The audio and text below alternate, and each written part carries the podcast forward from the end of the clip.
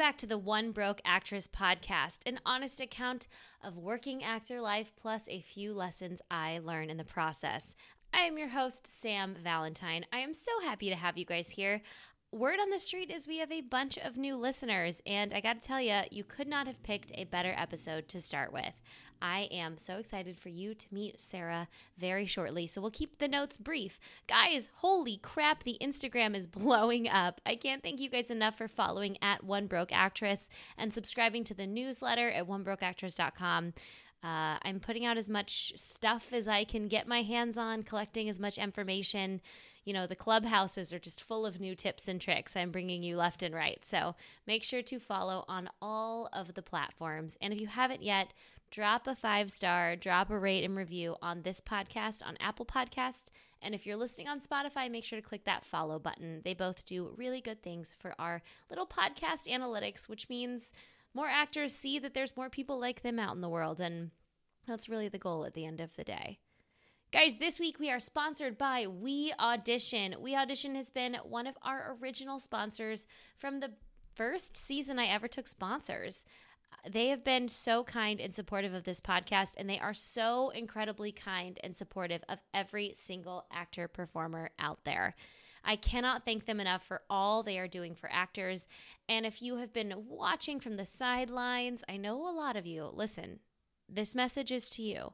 A lot of you write me messages and say, hmm, that we audition sure looks interesting. Hmm, I think I'll try it soon. Mm, I don't know. I'm nervous. It's weird. Guys, acting online is the future. It is the present. It is the now. And you need to do it. And you can have fun doing it. It's a non pressure situation. You're not getting on to be judged by a fellow actor. It's a great place to run lines. I've had four auditions recently that I've all run on We Audition. My readers have been amazing, and I've tipped them. I've sent them all money, which feels really cool to not only get help from a fellow creative, but get to pay them. If you're waiting for a sign, this is your sign to join We Audition. I have a promo code. It is broke25 and you'll get 25% off your membership indefinitely. This means you will be paying $7.50 a month indefinitely for your membership. I have said this before, I'll say it again. I also used my own code for my membership. So I too pay $7.50 a month to be a member of We Audition. It's a really cool platform, guys. WeAudition.com. Get on, get involved. All right, I think it's time we get to the podcast. My guest today is Sarah Tomko. You might recognize Sarah from the beginning of season two of The Leftovers, from her role as Tiger Lily in Once Upon a Time, or from the brand new show on Syfy Resident Alien. So, Sarah and I recorded this podcast back in October, and I gotta tell you guys, listening to it back to edit it was just as magical of an experience as it was the first time. Sarah is an actor, producer, singer, artist, activist, poet, mental health advocate, tarot healer, moon ceremony leader. You guys, I've been to a few of her moon ceremonies now since we've done this podcast, and uh, it's a blast. Not something I ever thought I would do, and now I'm really happy it's in my life. So, something to check out with her. Listen, today we're really going to get into the beginning hustle and grind and the secret that is mental health management. We're going to go along Sarah's step by step journey into believing in herself and the process. Major hint it takes a lot of time. We will go over her coping mechanisms for her career and her life, how her ethnic ambiguity at the beginning of her career was something she actually struggled with and had to figure out what she believed in along the way. Of course, we end it with the epic story of how she booked her newest show, Resident Alien, on Syfy, all off of one in the room tape. It's insane. You guys are going to love it. Sarah's energy exudes from her voice. You are going to be obsessed with her, just like I am. I felt so hyped about my life after this podcast. And every time you're around Sarah, you get the same feeling. So, without further ado, please enjoy Sarah Tomko. You've been literally kicking ass and you just booked your biggest job yet, would you say? Yeah, thank you for acknowledging the kicking ass part. Yeah. Um, yes, it is my biggest job to date. It was definitely a life changer when I got the phone call. Um, I went on a very a long two and a half year journey just to make the whole of the season one that hasn't aired yet, but will air in January on Syfy. And um, it truly was a dream come true. That's amazing. Yeah. Be- before this happened, right? Before you booked your first, and uh, your it's a it's a series it's a series regular or lead. I want to use the proper terminology for you. Series regular. Okay. Yes. Great fantastic. Before you booked this massive series regular on a show that is like based off a comic book, gonna have super huge fanage. Did you? I get so excited for that stuff because like you have a built-in my, audience. my best girlfriend said, like, you know, they're gonna cosplay you, right? And I was like, I never even thought about that. Like, there's gonna be a bobblehead doll for sure. I hope so. That would be amazing. Actually, they Awesome. did one for uh, Tiger Lily from Once Upon a Time, and my boyfriend got it for me for Christmas one year. It was like one of those. Um, they weren't bobbleheads. I can't remember. You see them; they have like big heads. It's like the fat head things. Yes. Yeah. Yes. Yeah, that's what I'm Yeah. picturing for sure. Yeah. That's so cool. So okay, so then let's hop back a little bit. Okay. When you Go back in time. Yeah. So we'll, so we already Mhm. know things are working. So let's time travel back to when maybe they weren't. Yeah. Yeah. For sure. There was a long certain stint in there where they definitely weren't. so when you, when you got to LA, were you like, what was your envision of what this career was going to look like? Ooh, that's a good question. Um, well, I never really, I think what's interesting about my path is that I never really had a vision for it in the sense that I always thought I was going to go to New York and be on Broadway. I was a musical theater major. I sang and I danced and I acted. Although um, in college, I really discovered black box experimental theater, which really got me into like the raw, nitty gritty characters. And I just kind of knew the way that I approached my work was a lot more catered to film and television because it was very up close and personal um, and not so showy as sometimes um, theater roles can be. And so I, uh, I knew after I graduated college that I was going to go to New York, and then something in my gut said, no, that's not it. And I don't really know why, other than just intuition. Um, and I spent some time in Ohio at a, at a cabaret, kind of making some money, trying to figure my life out. And then I visited a friend in LA. Um, and I like I was actually in West Hollywood, uh, staying with her. And on the first day that I was there, I went to go get coffee to just like walk around and kind of see the city for the first time. And it was Pride Parade, and I died from love and joy. I was like, oh my god! So imagine I'm this, you know, That's your, that was your first walk around LA. day in LA, West Hollywood, like the Santa Monica Boulevard Pride Parade. Oh And my God. I was like, this is a welcoming committee. like they're inviting me to come live with them. They're telling me how beautiful I am. They're telling me that I'm accepted. Like it was Yes. such a dream. So, you know, without it being too long winded of a backstory, I quickly realized the reason that my intuition was saying no to New York was because I wanted to be in LA. And so I didn't have a vision of my career because I didn't really know what I was doing. I just knew that my type of acting really was up close and personal. And that when I was growing up with my brothers, um, all we ever did was watch films. And I remember seeing um, Labyrinth. I don't know if you remember Labyrinth. Oh my God. Of course. It's, it's kind of scared Oh me, to be honest. David Bowie. um, I her name was Sarah. She looked like she had long brown hair. I was like 11 when I saw that film, and I remember thinking, um, I can do that. Like her name's Sarah, my name's Sarah. I could probably like do that, but I had no idea what that was.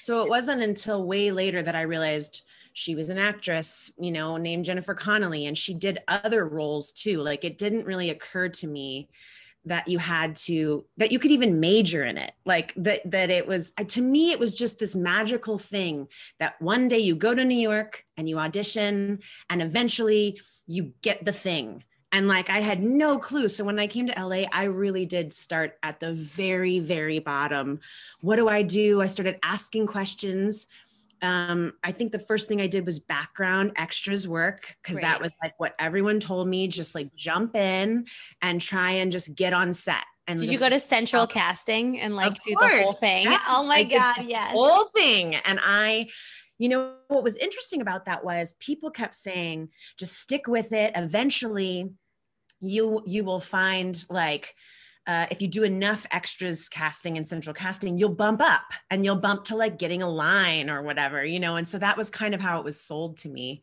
Um, but after three of those gigs, I was bored out of my mind and I knew that I was not fulfilling anything inside my soul that was correct. I was like, Uh-huh. this is one way to get on set, but it's not it's not really like ticking that box for me. Yeah, So and sometimes it can be like, and it can make you not like a set experience, some background experience. Like I had a similar one. I know people who have made lifetimes out of their background work, but I Yes. had very bad experiences. Yeah, I mean, I feel like I was meeting lifetimers when I was there. Mhm. and I was like listening to them talk about what it is they did and how they got into it and how long they'd been doing it. And it was like 13 years 15 years. And I was like that's awesome and no judgment but I can't this can't, this isn't it. This just just to get on set isn't enough. Mhm. so then of course the um the uh, information given to me was okay you're going to want to get involved in now casting and actors access and la casting.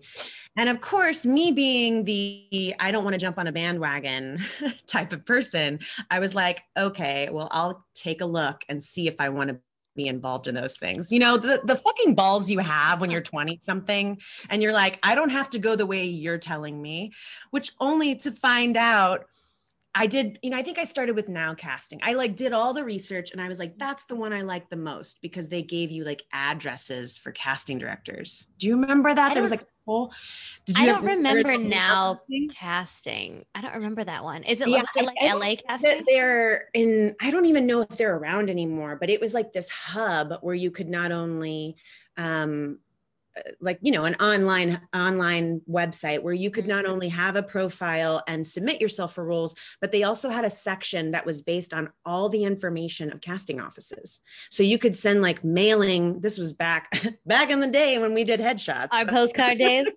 Oh, do you remember? Did you ever burn your reel to? Did you ever burn your Oh. reel to a DVD?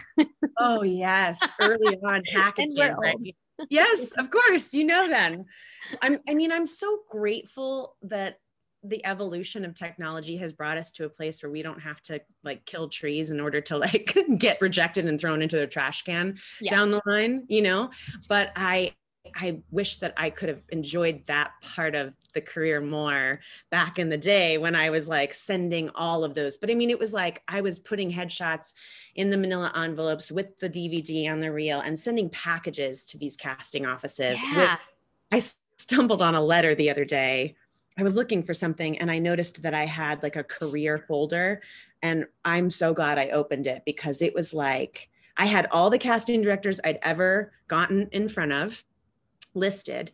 I had notes on who they were, how the audition went, like if I got a call back. I had notes on the workshops that I did. And then I also had notes on who I sent these headshots and packages to. So you were a very organized actor. I was, well, I'm a military kid. So Ah, structure is like the name of the game. in Got it. That explains it. Okay. yeah. It Yeah. took me years to figure that out. Well, you know, in some ways, I think I was a little ahead of my time at that time because I needed to take control. Mhm. And so I learned how to do that without anyone telling me to do that.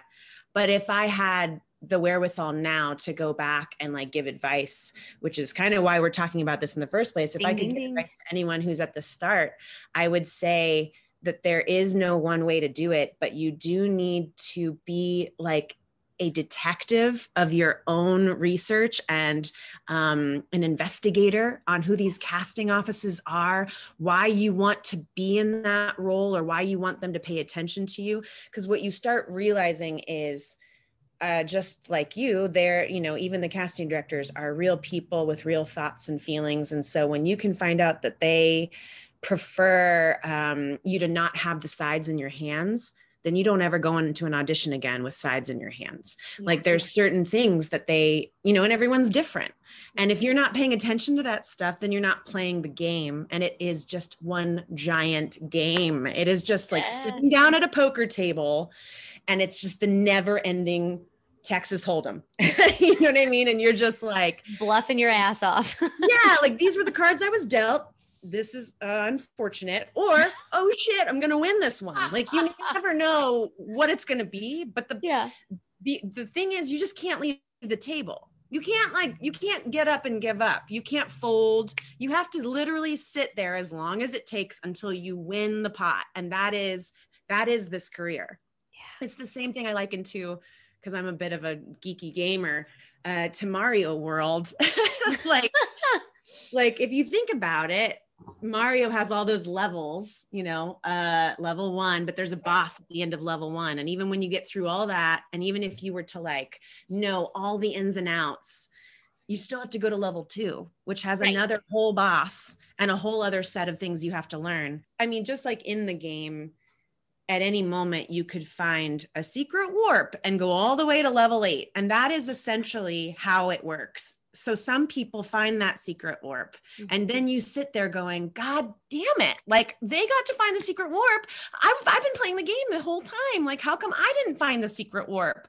And you have to keep doing level three and level four and level five and level six. And to me, that is you know between sitting down at a poker table or playing a mario mario world game love it like it, it is truly, I think, the way that this industry works. You just, the longer you stay, the long, the more you learn, and um, eventually you have some wins, and those wins lead to other things, and eventually, like it's not a matter of if, it's just a matter of when, and mm-hmm. everybody's journey is different.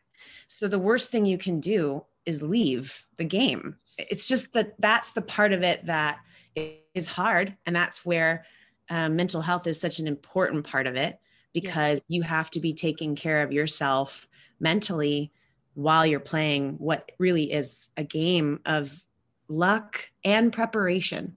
Like that's the opportunity is a little bit of luck. Sure, you happen to be in the right place at the right time with the right role that came across your eyes, and you're like, this is it. But also, you have to do the work leading up to that and before you even walk in the room to know exactly what it is you're offering. And so, again, kind of going back to the question you asked me in the first place, like, how did I envision it? I didn't really have a vision. I just knew that it wasn't going to be quick. I always knew, and I think that that set me apart from being too disappointed too quickly is that I never expected it to be a quick process. See, that's I, really impressive because I feel like even with your video game analogy, how it was like level two, level three, or four, sometimes like level two, level three, level three, level three, level three, level four. Oh my God. You can can't, you can't be the boss. Right. And you're like, and you give, and you like throw the controller and you're like, I'm not playing this game ever again. No. But then something calls you back like a week later and you're like, I will finish it. Today's the day. Yes. Yes. Right. So, how did you, especially like in those early years when it feels like you're fighting for one line or you're fighting to just get seen, even how you were like a structured actor who was willing to play the game, who was willing to play the long game, what was your, you know, mental health what what helped you what got you through those times uh, the first thing was just therapy. I think the minute I started going to therapy, things changed for me because I started dealing with concepts like pain, rejection, um, you know, hardship, stuff that maybe I wasn't at the time. You know, I was about 26, wasn't the at the time. I'd had a couple of roles, a lot, some indie films, mm-hmm. um, but nothing was really like landing. And I realized that I was starting to lose hope. And for me, it had only been at that point, maybe three years. I was only in the game three years at that point, and I was already like, oh no, what's wrong with me? How come I can't get cast um, in something bigger and something better? And once I started going to therapy and really focusing on um, who I was as a person and how what I what I was wasn't enough.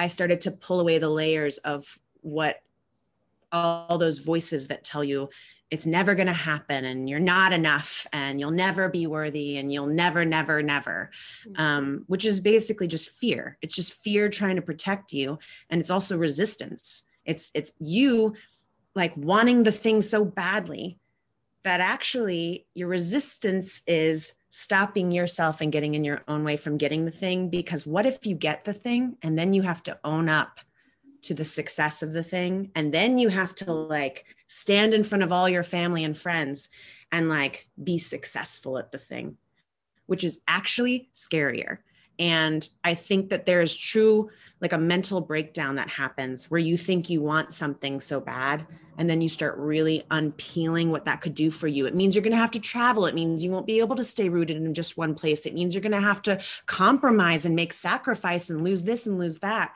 And the truth is at the core most of us are not birds you know? We're we're we're trees that want to like root ourselves. Mm-hmm. um but then this business keeps uprooting us. And that can be really hard because there's no consistency and there's no stability. So I always find those of us that are birds really thrive in this kind of environment because they migrate and they're constantly evolving. And it's so beautiful to watch. And you're like, why can't I be a bird? I love change. yeah, right. Like it's just not that way, which can also be scary. So I think the mental health part of it is important it's probably one of the most important parts is if you don't know who you are and what you are worthy of which is whatever it is you've already got that is enough. But if you don't believe in that and you keep trying to put yourself in a box i kind of started saying fuck your box. I'm not going to dress up the way you want me to dress up. I'm not going to you're not going to you know treat me like a puppet I'm going to come into this room and I'm going to slay this audition and you're either going to like it or not. Because what I learned from like kind of being on the other side of auditions, which I also think is really great if you've if you've never helped cast, it is such a wonderful like way to understand how it works. Because the minute I started doing like read like I was the reader, you know, in the audition room, I did that just for like a summer. I helped um ABC with some of their showcases that they were doing. And it was so incredible because the minute an actor walks in the room, you're like, they're not right. And they didn't even open their mouth. And then all of a sudden you go, oh shit, they never judged me. It wasn't because I was bad at my audition. I'm just not right for it. Like, which is incredible insight into yeah. letting go of the like, like so angry with yourself or like the the rejection of not getting the thing and thinking it's because you did something wrong and, and i don't uh, nothing wrong i don't know if that's something you can learn in your first couple of years no. i don't think it is i know there's no way you could have told me that totally. i wasn't ready like i mean I probably submitted for every single role that came onto my actors access. Like roles that were not meant for me, things that I went to every audition, I did every possible thing, and I probably should have not have. and, I, and I took it all personally, right? And it of took course. me years to not be like, oh, it's not because of how I look or what I said. It was because they were hiring someone else. yeah, it's just like plain and simple.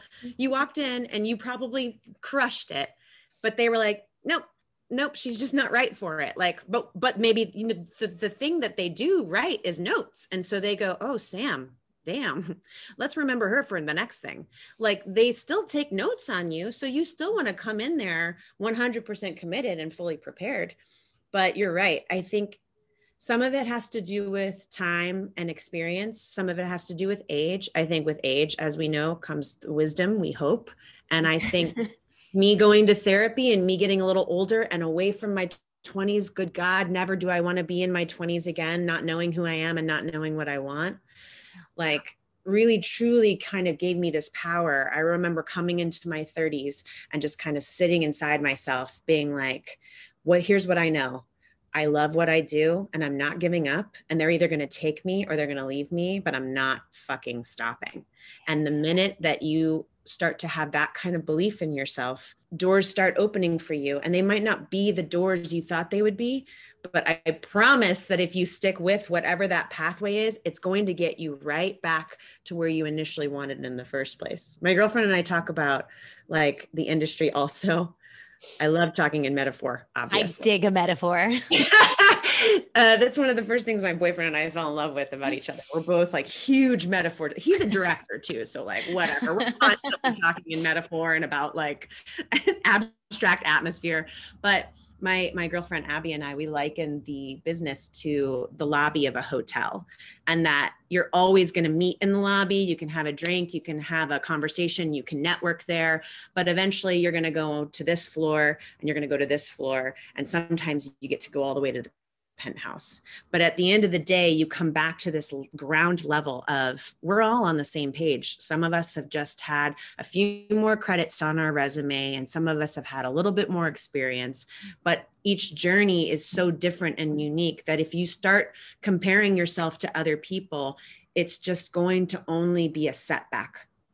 And that takes time too. I'm sure you know, Sam, like, mm-hmm if you if it takes you years to recognize that it was not your fault that you didn't get it unless you just didn't prepare and you just fucked it up. And like, let's just be honest. Sometimes we that's like, happened here and we go in and we're like, yeah, I didn't prepare for that. And like, mm-hmm. I shouldn't get that. I should definitely not get that. Yes, you know? Yes. Yes. You have those days where you just kind of are like, fuck this, you know?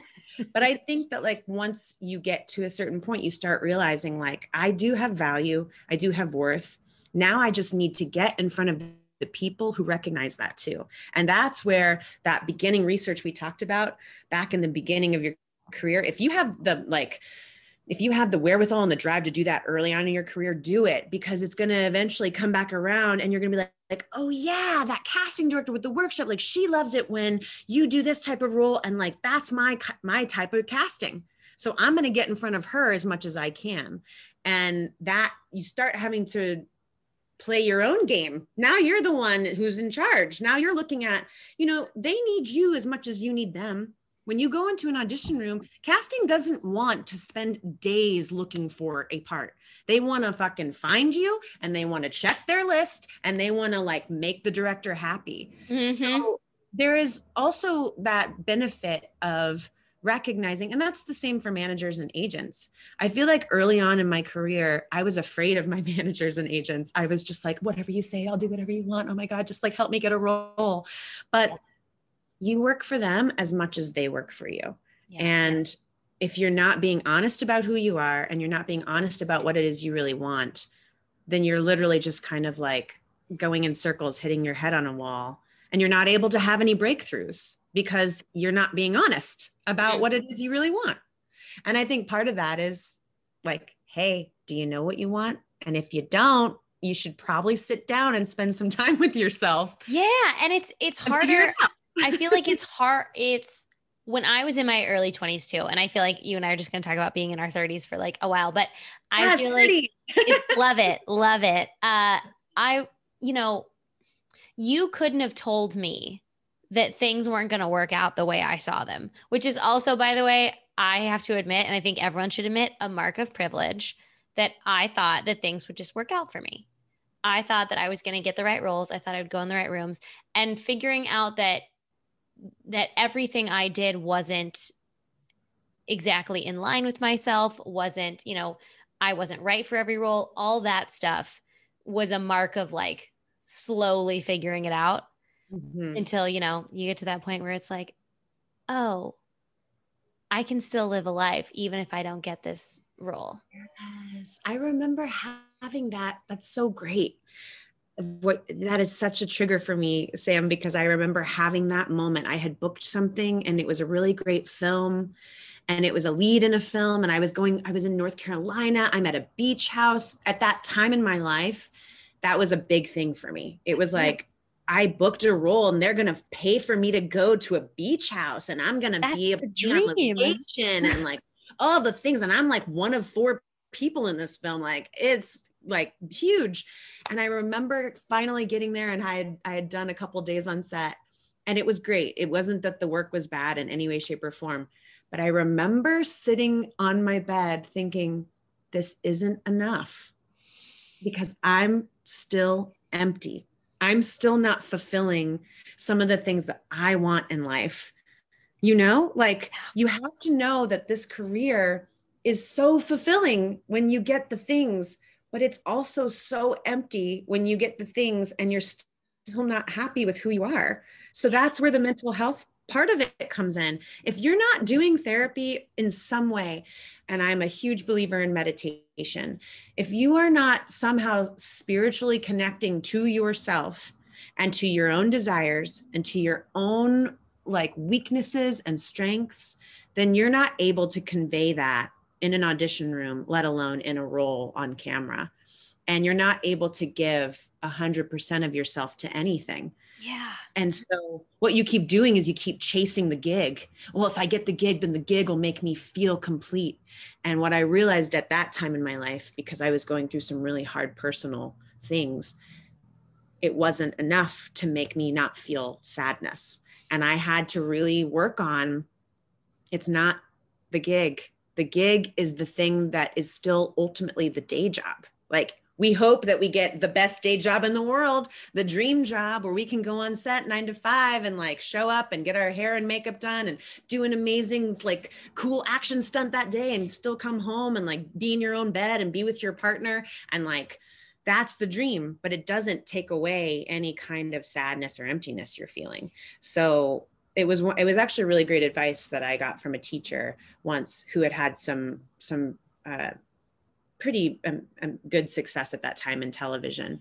Um, and he kind of said the same thing to me, like, you've got it, you, you got it. Now just relax and have fun because it won't last long. And this too shall pass. And you'll still feel like there's something missing and you need to just enjoy it while you have it. Mm. And so that's what I started doing. I was like, whenever I booked a gig, I would just enjoy the shit out of it. I would like even videotape myself being like, ah, they gave me first class. I'm in an elevator, like with that's gold, and I've got snacks in the hotel room, and they've got notes like Miss Tomko, welcome. Like, whenever you can celebrate your victories, celebrate them, but just know that they're not going to be the thing that overall fulfills you in this life. Hmm. Like, mm. isn't it funny that we like we make movies about this exact plot all of the time yes. and TV shows. Yes. Like mm-hmm. you've never seen I my friends who are lawyers. I don't expect their next lawyer gig to fulfill their souls. I expect yeah. it to be something they do for a job and for money and like they're good at it.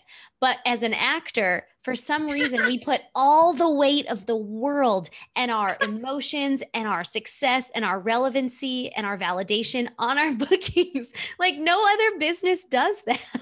That's such a great point. I've never even thought of that, but you're so right. Nobody else in the world, we're so egotistical. You know what I mean? Oh, we just yeah. are just full of like, but also like such sensitive like beings because we like want to like puff up our chest and be like, yes, I did the thing and then we're like please accept me please please because i need something to feel like i have purpose in this life you know and you do you have purpose going to an audition you have purpose going to your restaurant job while you're waiting for the next audition to come in you have purpose reading reading plays that matter to you because they make you feel something and not because you're actually working on a role at all. You have purpose. That's all part of your career. So if you think that the career is getting the gig, then that is a huge like i think misalignment with how you see this industry. Because if you're lucky and i've heard this from multiple people that i've worked with now that kind of echo this sentiment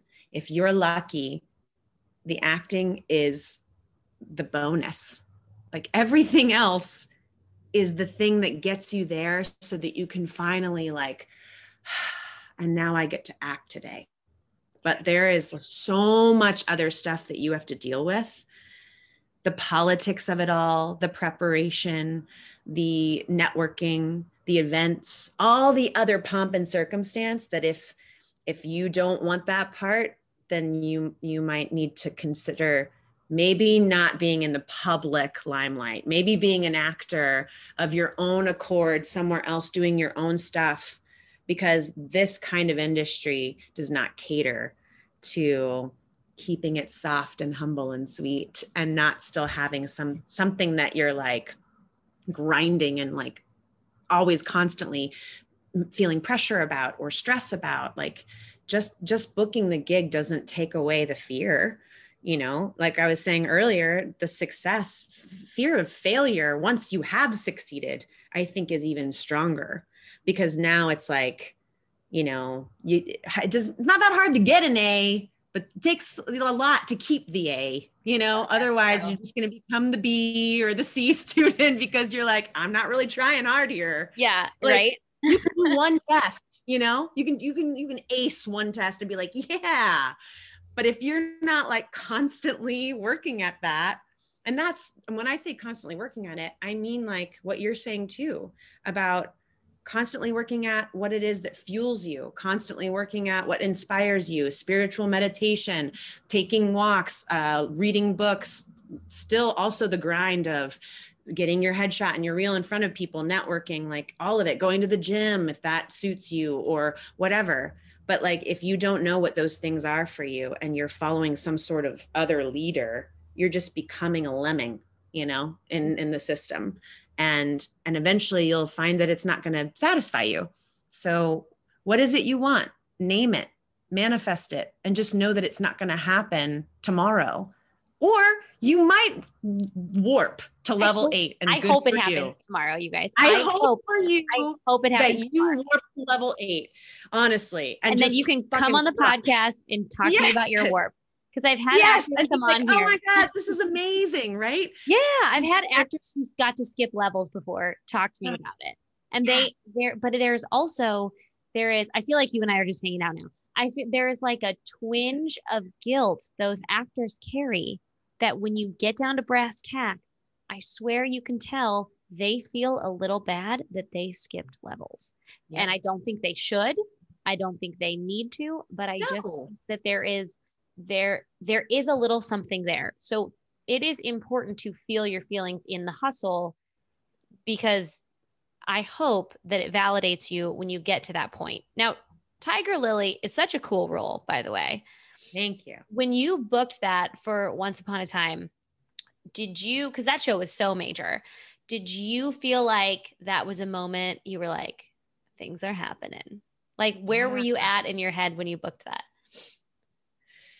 Well, the first big role before that was the cave woman on the leftovers. And I oh, remember right. that was the season two opener.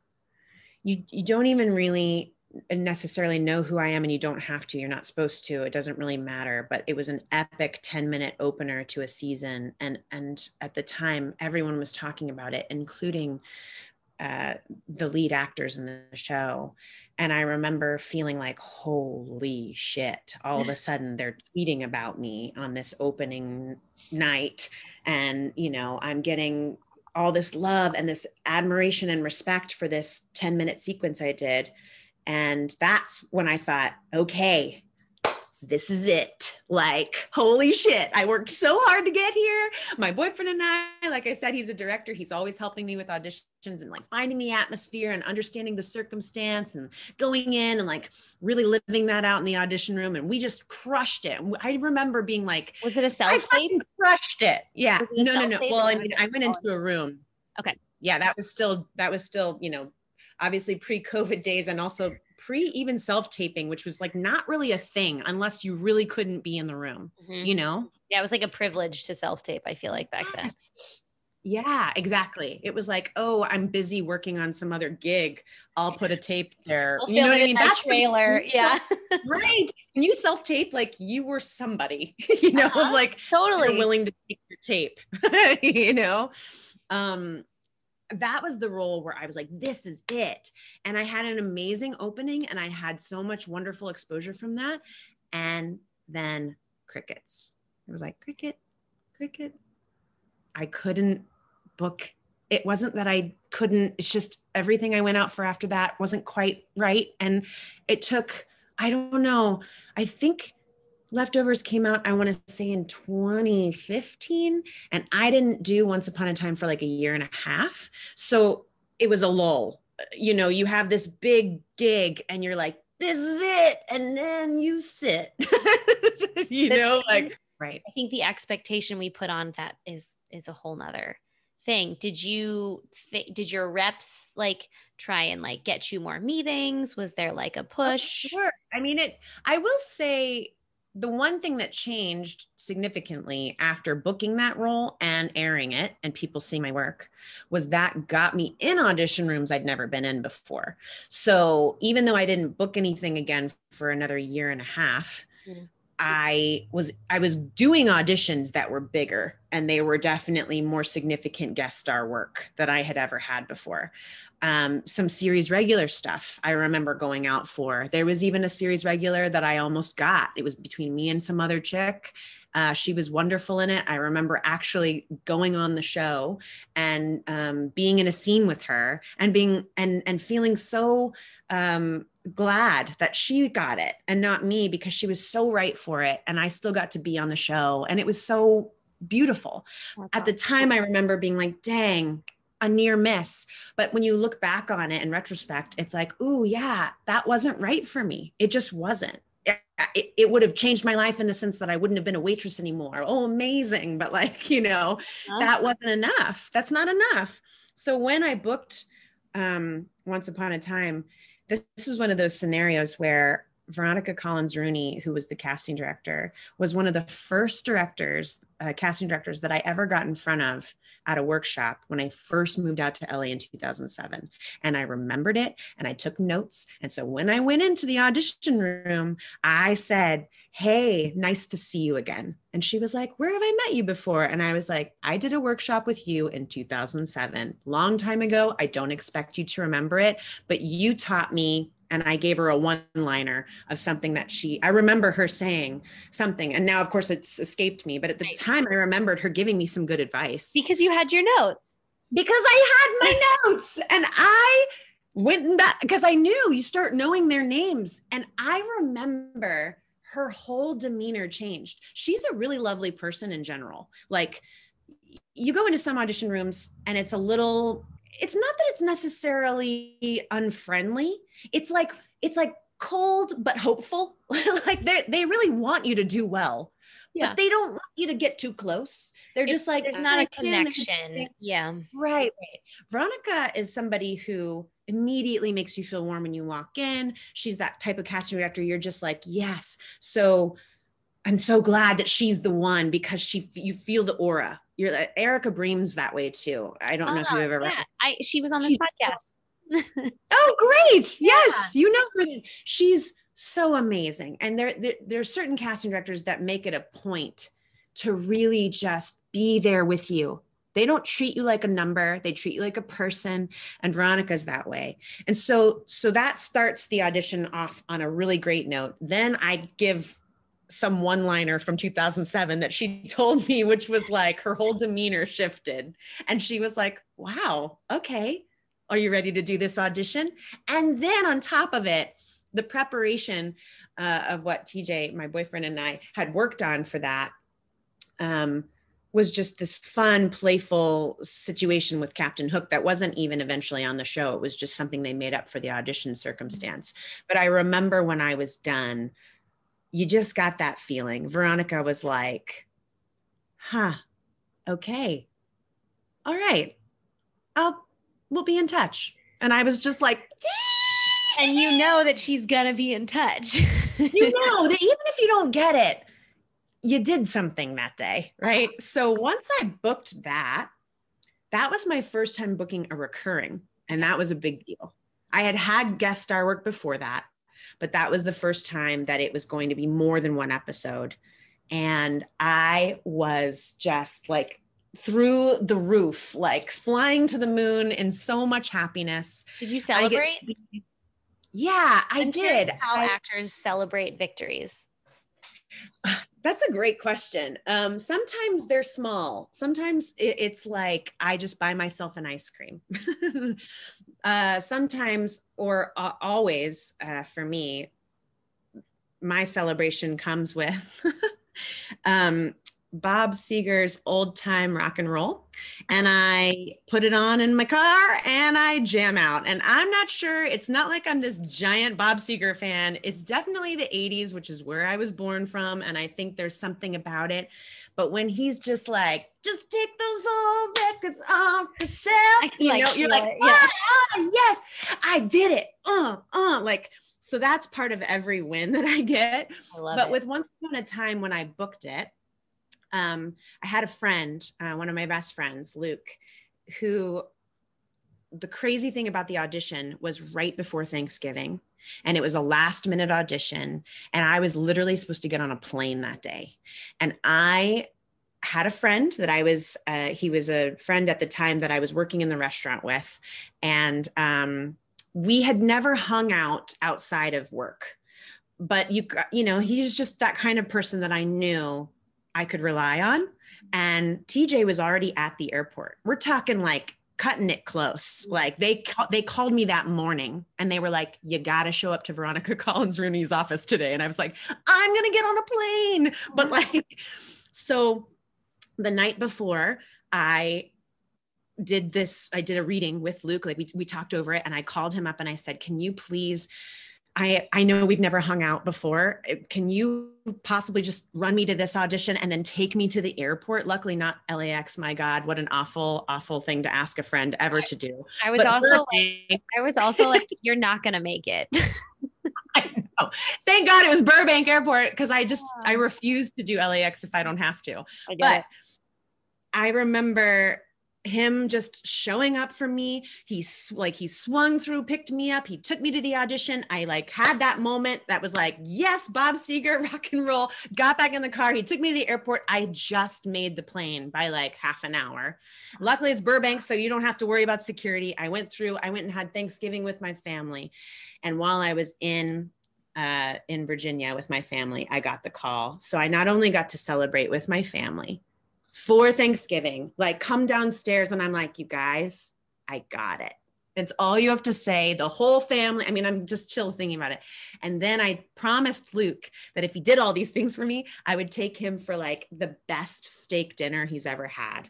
And I did. That's what we did. I took him when I got back on a steak dinner date and I bought his whole meal and was like, I think we spent like $200, which seems like nothing, but at the same time, for a waitress, for, uh, you know, two servers and a dream, two servers and a dream, you're like, I'll take the red wine and the steak, please. And you just feel like you're being bougie and take the bottle. Yes, absolutely. Yes.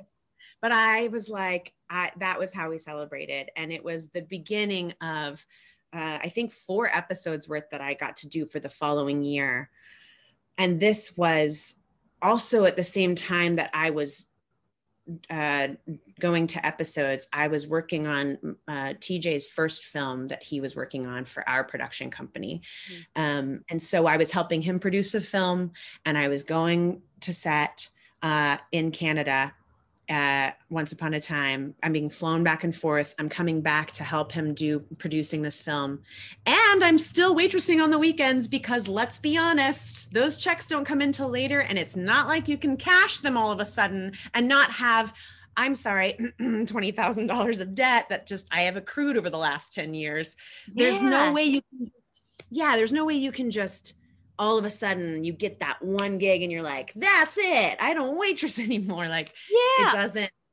Also, doesn't like, like when you have a good job, you keep it because you never yes, know when the next booking is going to be. That's left out of a lot of stories to be like, I was flying back and forth, producing something, flying to, you know, Canada to film something like a big major TV show. And then on the weekends, I served chicken. Like, yes. and I still get those questions of, you know, people who would be like, so you're an actress right? And i'm like yes uh, yes i am of course. And they're like you know well, what have you been in? And uh, my favorite was always if you knew i wouldn't be serving you your potatoes right now.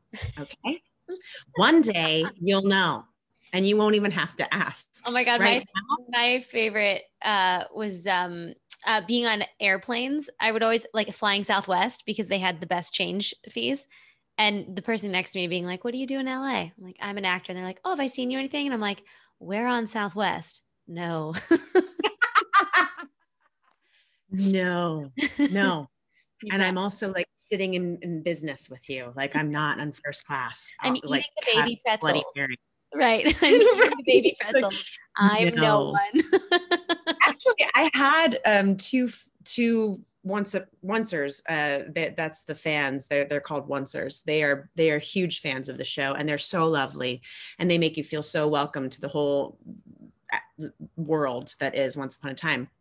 But two of them came into my restaurant and i didn't wait on them but my my waiter server friend um, nate came over and said hey just want you to know those girls are really confused why tiger lily is waiting tables and I was like, you go ahead back there and say thanks for being a fan and tell them that a girl's got to do what a girl's got to do. Yeah, tell them, tell them to rent my episodes on iTunes.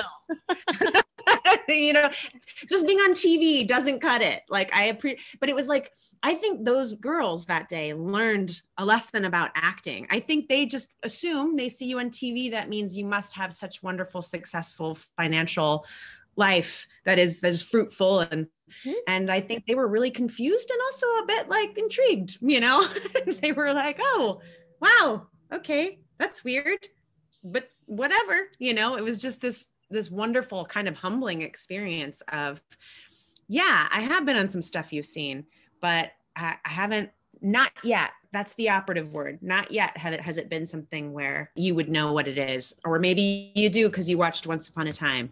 Um, every once in a while i would get somebody who would know leftovers and they through all the dirt and grime they would still somehow knew, know it was me and that would be like wow yeah that was me. Wow way to know.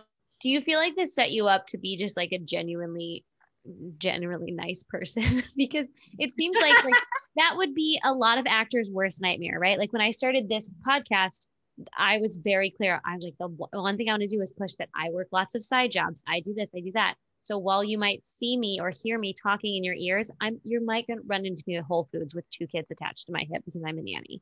Yes. So was that yes. something that at the time you were like in a good place with the fact that you were working side jobs and working like and no yeah, I don't bit? think I ever I don't think I ever felt embarrassed about it. You know, the thing is early on in my waitressing career, and it was in fact a career. I did it for 20 years. It got me through high school, college, all of my beginning career years. Like I owe a lot to that type of job because I certainly didn't want to be a desk job person. My God, I don't want to drive nine to five. No, thank you. Like, I think in some ways you have to find the thing that you're good at that's not the thing you love and still be good at it and still find a way to love it early on eh, when I was working at, this restaurant, uh, I remember having moments, a solid year or two, where I would come to work so shitty, like just in a shitty mood. And I just fucking hated everybody. And I just didn't want to be there. And I didn't because, oh, it's never going to happen for me. And I fucking don't want to be a waitress. And I'm better than this. And I know I'm more talented. And blah, blah, blah. That wasn't okay. I appreciate your feelings, Sarah, but that's not like going to fix the situation you're in. In fact, you need to respect your day job. It's the only thing that's paying your bills so that you can audition. This job, this job is the thing that helps you prepare for the thing you love. And if you don't have this thing, you cannot survive. So I think once I finally respected that about it, I really just started to enjoy going to work and being grateful that I had enough money to pay my bills so that I could audition.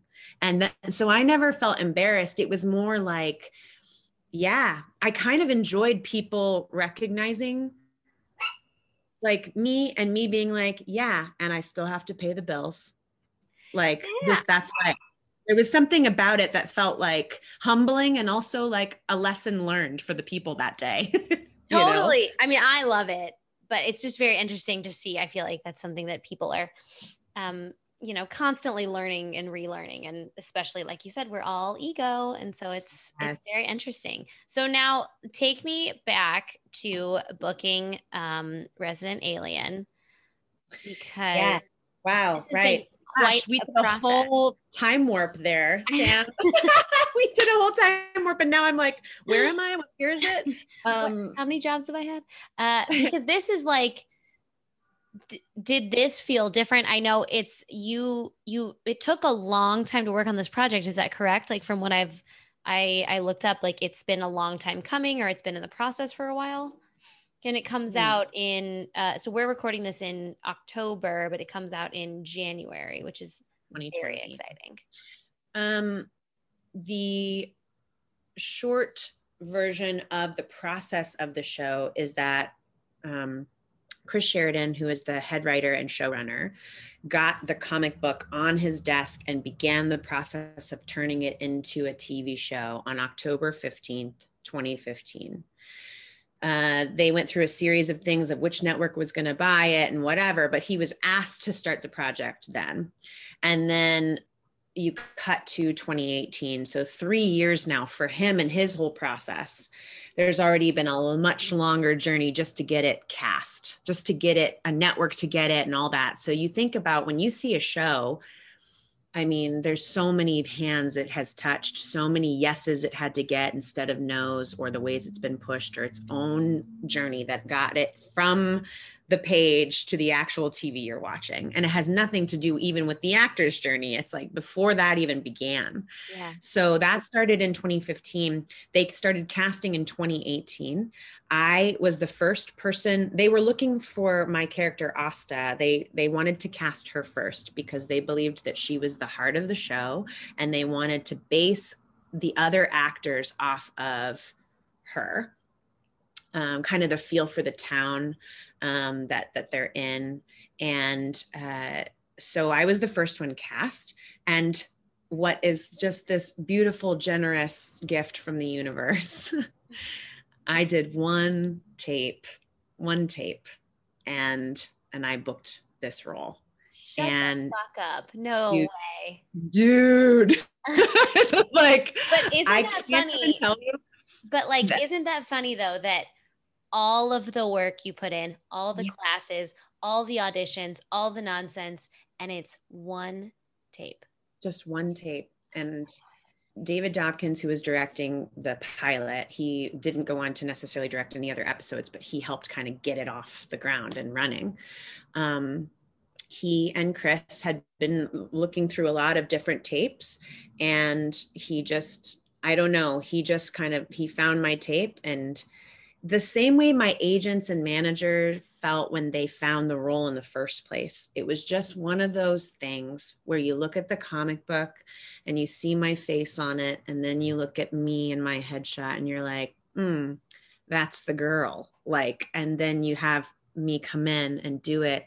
And with my preparation and with the atmosphere that TJ and I created for that audition that day, and all of those things, all the work leading up to it, all of that just was the perfect recipe that the universe just dropped right there into my lap and David Dobkins saw my tape and said, This is the girl. And I can't tell you the like irony of how long I worked to finally just get one of the biggest roles of my life off of one self tape. Actually, it wasn't a self tape to be fair. It was a tape in an audition room, but okay. it was still on a tape that they sent. It wasn't like I was in the room with the director or it was just um, me and the casting director, who also um, was an incredibly warm, mm. like loving, wonderful person. Uh, so it just felt like just the right recipe all around, like we talked about before. Mm-hmm. Uh, never in a million years would I thought that I would have booked a series regular off of one tape. You think you hear the stories you hear the stories about how you have to go through audition to audition to audition you have to sign contracts and you still don't get it mm-hmm. that you mm-hmm. come to the end of the line and it's like american idol and you're the like you know you're not the you're not the one you're the runner up and they they tell you well the runner up's still great and they're still going to make a cd but you're not the one right yep. Yep. like, yep that was always the experience i was given so for me to go into this audition to feel this synergy with the minute that it it hit my eyes and the minute that I walked in there, I just kind of felt even that that day was weird. It was like an audition near um uh, I want to say Malibu. It was like this just I'd never been to a casting office there, you know, and I showed up and it was raining like like pouring down and it never does that in LA and the minute I opened the door to go to the audition the rain stopped and I went into the audition room and I just had this amazing experience and then I got back in my car and the rain started again it was like this weird I get goosebumps thinking about it like this weird universe just like opened up and was like, We see you. We see how hard you've been working. Here you go. Boom. And so I walked away just happy that I had a great audition. At that point, I've done enough of these now that all I ever care about anymore is that I lived out a truthful experience in the room and that I didn't feel forced or unauthentic, that I felt like I really lived out that experience. So I was happy and I didn't really care. To be quite honest, I had gotten to a place where I wasn't holding on to it. I was happy with my life. I was happy with who I was. And I knew eventually I would get there. So there was a, a, a wisdom and a patience that came with that moment. But then my agent calls and he's like, I don't know how to tell you this, Sarah, but something has, this is, I've never seen this happen ever and they are already asking about your like your dates. They're asking about these things that they wouldn't ask about unless they wanted you. And within 5 days we had figured out like a contract and they kept saying there was another girl that I was up against but my agent was like, total bullshit. They're just playing a game. Like, it's just, this is how they do it because they don't want to seem too desperate. But they're mm-hmm. basically like, you're the girl. I mean, he could feel it. He was telling me, like, they don't do this. This is not how this works. They don't just, they don't just book off of one tape. Like, everybody was just like, what is happening? And then, even more karmic like beauty from the universe that same film that i helped tj produce uh, two years prior, while we, while I was flying back and forth with Once Upon a Time, we were premiering that the movie that night at uh, at the local NoHo uh, Seven Theater, oh, and we were having a giant premiere. Times that's such a cool day. Yes, so lovely. We like we were premiering it. We got all dressed up. My brother was in town. Like we were all dressed up. Thirty um, minutes away from from leaving. Like, I think so you now. Should- you should have your family with you at all times. It sounds at all times. Right? My brother's in town, and I just get the I get the call, and my manager Zach James, who you know all you I, I i always say he was the one. You always need just one person in the business who believes in you. You just got to find them. The one person because they're the one that can unlock doors for you. He was the one for me. And we'd been together i don't know 10 years at that point and he and my agent were on the phone. And when you when that happens you're like someone died or i just booked this role. You know what i mean? Or i'm about to die from joy. Like and they tried to play with me like we're really sorry to tell you this but you're the lead in this mm, tv show. And i was like and i'm crying and i go into the other room and i say once again i got it just those simple words to my brother and he's like blow drying his hair and he's like you got it ah! like he's like blow drying. we're just hugging each other and crying and tj we're all hugging each other and then we go to a movie premiere TJ wants to shout it to the rooftops. He wants to tell everyone. And I said, whoa, whoa, whoa, whoa, whoa, whoa, whoa, whoa. Yeah. They could change their mind. I mean, at this point now, you're like pinching yourself and you're like, this is surreal. This, this, what if they change their mind? What if they right. didn't mean it? Like, right. the, like what mean, if somebody comes out of the woodwork and wants the part? What if they change the script? Yes. Like, that's what I. they're do. like, or or David, you know, David and Chris want me, but what if the higher ups change their mind. And they say no. I mean, it's political. You don't know. Mm-hmm. You hear all the time that pilots get, okay, maybe I'll do the pilot, but then they change the casting. I mean, you just once you get to a certain point, then there's a whole other set of fears that take right. place because of the success of it all. So I have this amazing premiere. TJ wants to tell everyone. I tell him not to tell anyone. So I don't tell a single person that night. Um, uh, there was one friend, my friend Jamie, um, she's the one that that reminded me that I would get cosplayed because TJ couldn't help himself. When she showed up, she was one of the first people to show up, and he was like, "Sarah booked this role," and I was like, "TJ, no, we can't tell people until it's like really real." Oh my god! Uh, but Jamie was she's such a wonderful friend, and she was I mean she's an actress too, but she was never one and that was in competition with me or anything you mm. surround yourself with people that really do want what's best for you and and they don't have any jealousy towards your career like that if you got friends like that get rid of them i mean honestly there's too life's too short life's too short for shitty friends. So, yeah, so true. so so she was the only one that knew but then the next day, so we had this amazing premiere, which was already a feat in itself. We had made our first film and we were premiering it. It was so, so wonderful. And then the next day, I, I have a lunch meeting with David and Chris.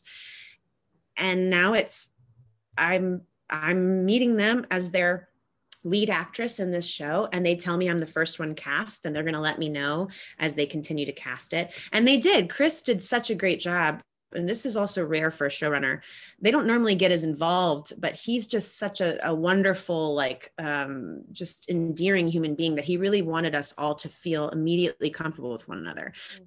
So the minute I got cast and then Corey Reynolds gets cast and then Alice Wetterlund, he starts introducing us through email. And then we all start having like a back and forth, which eventually became a text thread that we still have to this day, the aliens text thread, um, that we're just you know giving each other shit and constantly like memes and you know all all kinds of dialogue. Um, but it became this beautiful warm family before we even went on set. And then you shoot the pilot september of that year. And as i said before you never know what's going to happen. And they hadn't picked it up for a season yet. They were just doing the pilot. So we finally shoot the pilot but it's like I I gotta go back to waitressing once again. Like it was a great, oh, that's awesome. I can pay off some debt. I can whatever, but like I gotta, I gotta keep working. And I did. Um, and it wasn't until February of 2019 that they waited and literally like I think that based on our contracts they were supposed to tell us on March 1st and they waited till February 28th like Aye. yes we pick you up for season 1 so up until that point you imagine you shoot it in September. It takes a month to shoot. So from October to February we're just waiting. Like oh I've got this beautiful thing that I can't really talk about. Like I can tell a few f- close friends and family but I can't post about it. I can't talk about it. Like and I can't even really celebrate it. That's the truth. Like that night of the premiere, we celebrated because wow, what a win. But after that, I was like, I don't want to jinx this thing. I was like, I don't want to talk about it. I don't want to jinx it. I don't want anything to. I don't want to get, I don't want to fall in love with these people. I don't want to fall in love with this script. I don't want to get my heart broken. So I started to detach slightly and I was just like, here's this beautiful thing. And isn't that interesting? You know? And then um, they pick up for season one and you would think at that moment that would be a celebration but it was like yeah we're picking up for season one and we're going to shoot in june but then it got pushed back to july which got pushed back to august and then we didn't actually shoot till november. So now i've gotten i've gone a whole year because now i can't i can't audition for other things.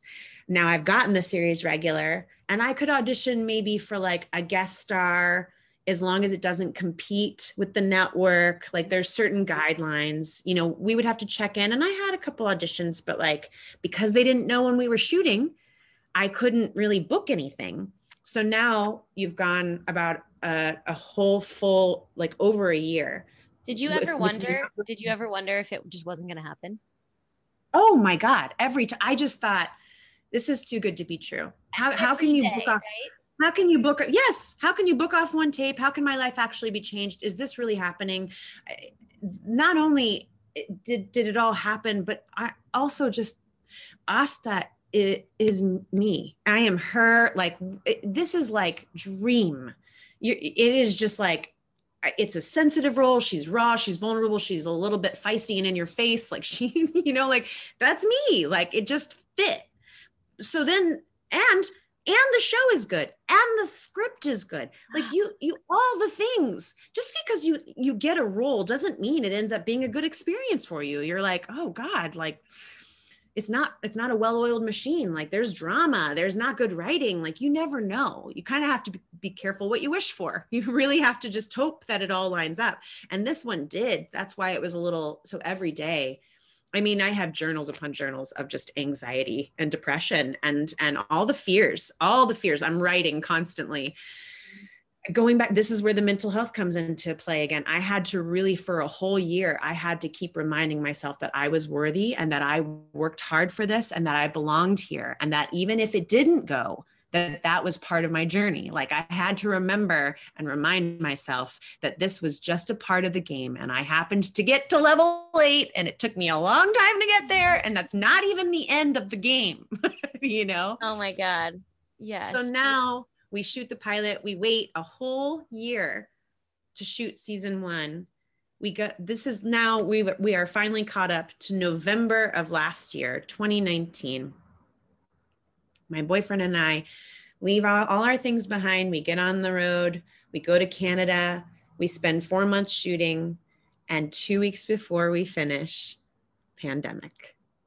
And so the crazy irony of my whole journey and then just the journey of this show by itself was this incredible like is this ever actually going to happen?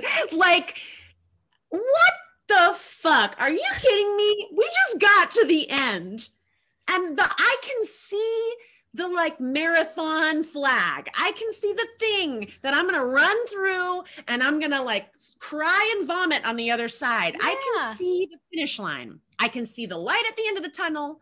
I have been in this tunnel for a long time. like are you kidding me? And like, you know, everybody's pandemic experience is different, mm-hmm. but that was mine. That was me like, no. Like, what did you guys do? Right there.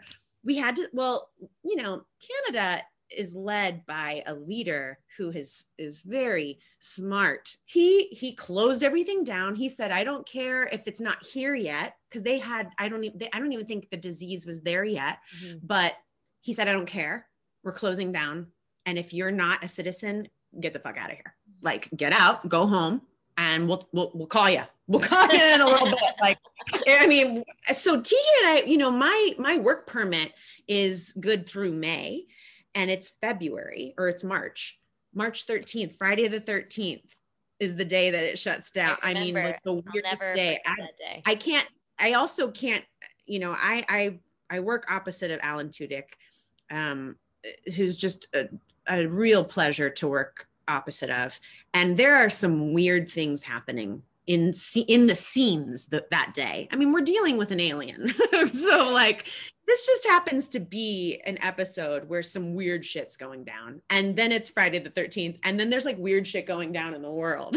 so it was just like so bizarre. I remember like looking at Alan while we were in a scene having to be held in a certain position while they were like fixing our makeup and stuff. And I just looked at Alan and I was like, it was really good to know you. You know, it was really good to work with you. I'm not sure I'll ever see you again. like he was like, we had no idea, you know, like what if it's the end of the world? No way. Like everyone was freaking out. Yeah, it was it was so still weird. Was, All the shows showing it now. I'm like, it's very weird to relive this. Yes. So then TJ and I thought maybe we'd stay in Canada for a little bit because America was freaking out and like stealing people's toilet paper and like h- hating on each other. And we were just like, well, we're kind of, we have this gift of being in Canada.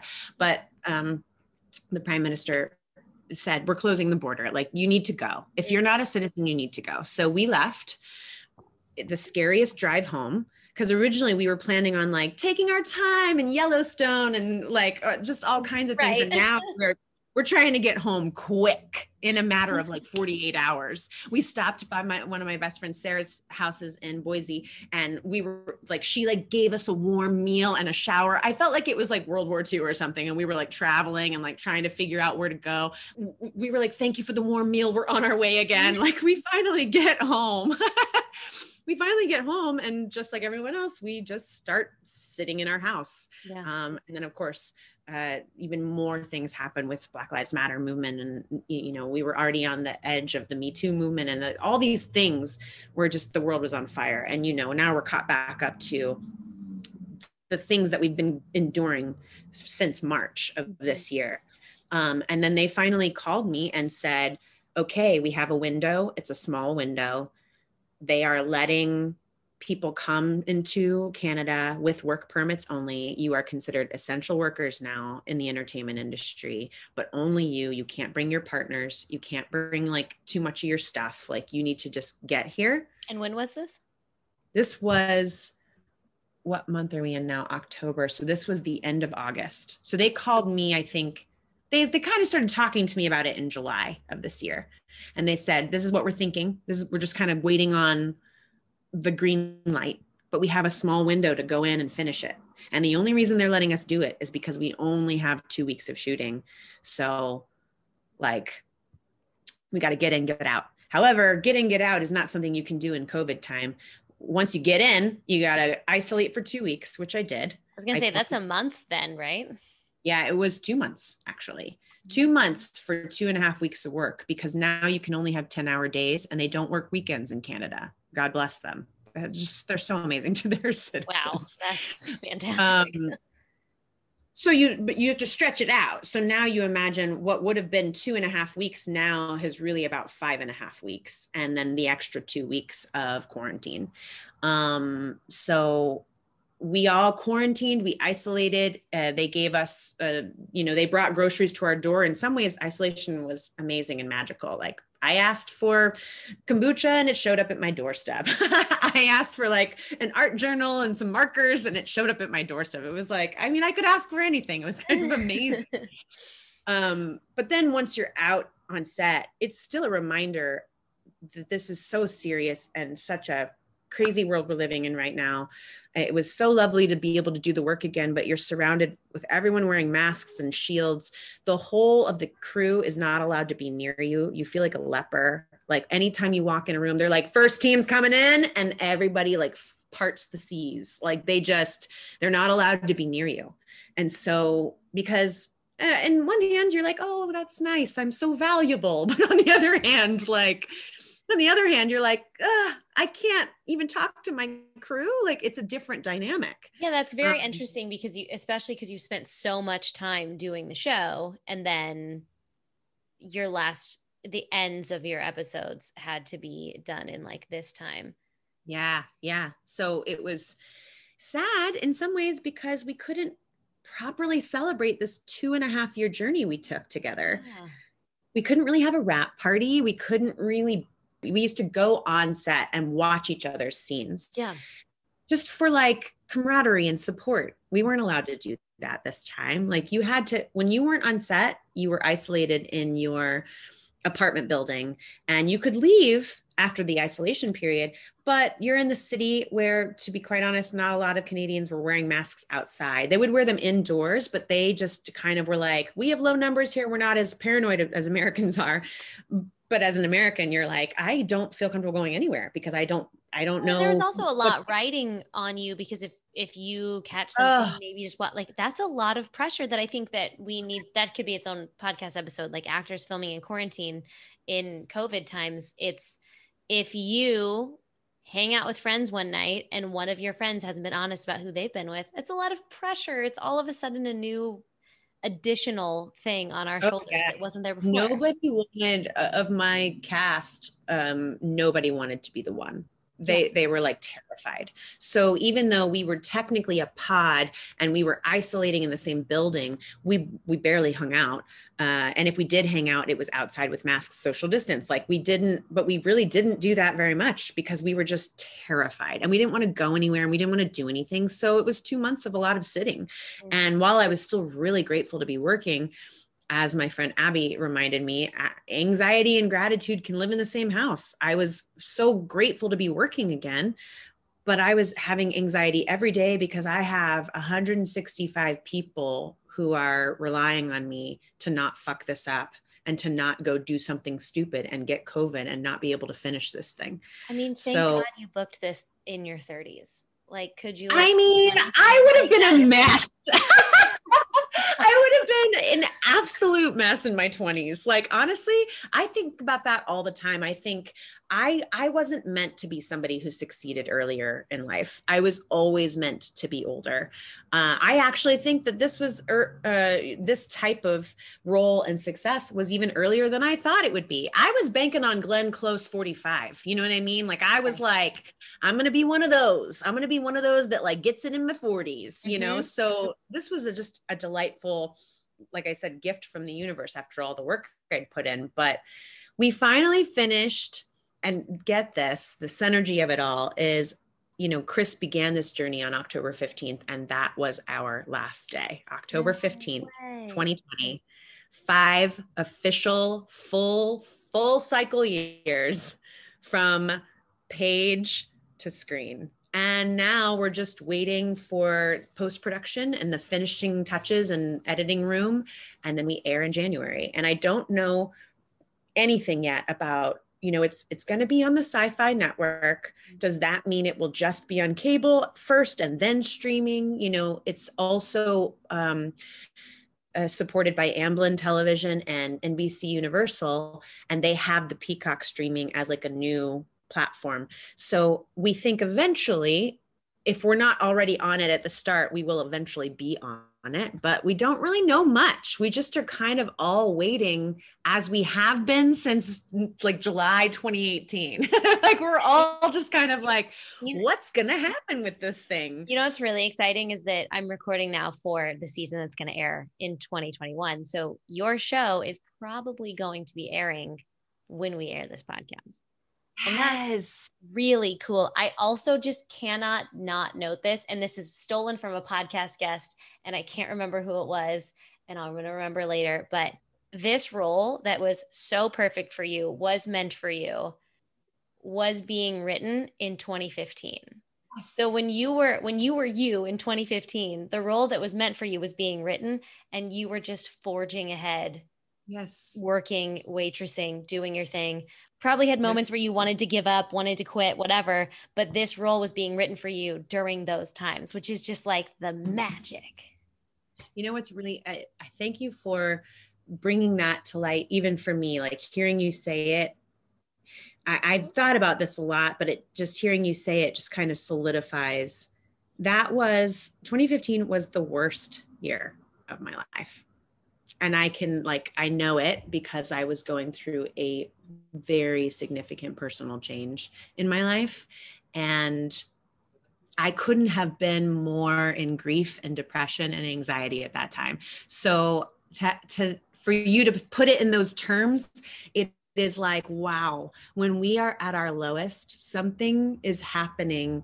No matter what you believe whether it's your future self uh you know um, interstellar matthew mcconaughey style or if it's like your actual spirituality in something higher or greater or fate or whatever when we are at our lowest our answers are on their way to us. It's just that they haven't arrived yet and we have to really kind of fight through that, that, fire and walk through it and feel all that pain because then i will say that pain is what i used later when i was doing some stuff as asta that i was able to tap into so easily because of what i went through in 2015 and so then there was a whole synergy with things that asta's characters going through that i had already gone through and how could we have known that? How could I have ever, ever written that script for myself? It's ah. such a beautiful like concept, but it is like going full circle back to the first question you asked me. That is not how I ever envisioned my career going. I, I didn't have necessarily a vision, but it certainly wasn't that synergetic. My like, God. So now, knowing that I'm going to hear this in a year from now, I'm going to say to my future self, Congratulations! Your show not only aired, they picked up for a season two. They probably are picking up for a season three, and people love it. And you have done it. And there's probably something at this moment as you are listening to this that you needed to hear from me. And it's, You are worthy. There you go, future Sarah. future Sarah and all our podcast listeners. Is, I don't think I've ever had a podcast come so full circle at the perfect point in time to end it. I'm we're ending it there. We have to. magical. Such synergy. Oh Sam, my God. a pleasure this to was... meet you this way. I can't wait till we live in a world where we can meet, you know, where we don't have to meet like this. But if you ever want to do a FaceTime cocktail or a social distance in the park, I'm right down the street. I, you're literally right down the street that brings us to the end of today's episode. Sarah, thank you so much for being so candid, so kind, so generous. She is a beautiful soul, and I highly, highly recommend checking out her new show, Resident Alien, on Syfy, as well as checking out all Sarah has to offer. I mean, she'll like read your tarot cards and make you feel like the only person in the universe. It's a magical gift that this woman has. Thank you so much to our sponsor, We Audition, for always being so supportive of all things One Broke Actress. Use the code BROKE25 for a $7.50 membership a month for life at weaudition.com. Thank you guys so much for listening. Thank you for rating and reviewing this podcast. Like I said, lots of new listeners could mean lots of new reviews, which means even more actors get this information, which means less of us feel alone at the end of the day. So please make sure to rate and review this podcast. Thank you so much to Helena Santos for producing this episode, as well as so much of this season. Thank you, Maggie Zabo, for your incredibly gorgeous, as always, theme song. And I will talk to you guys next week.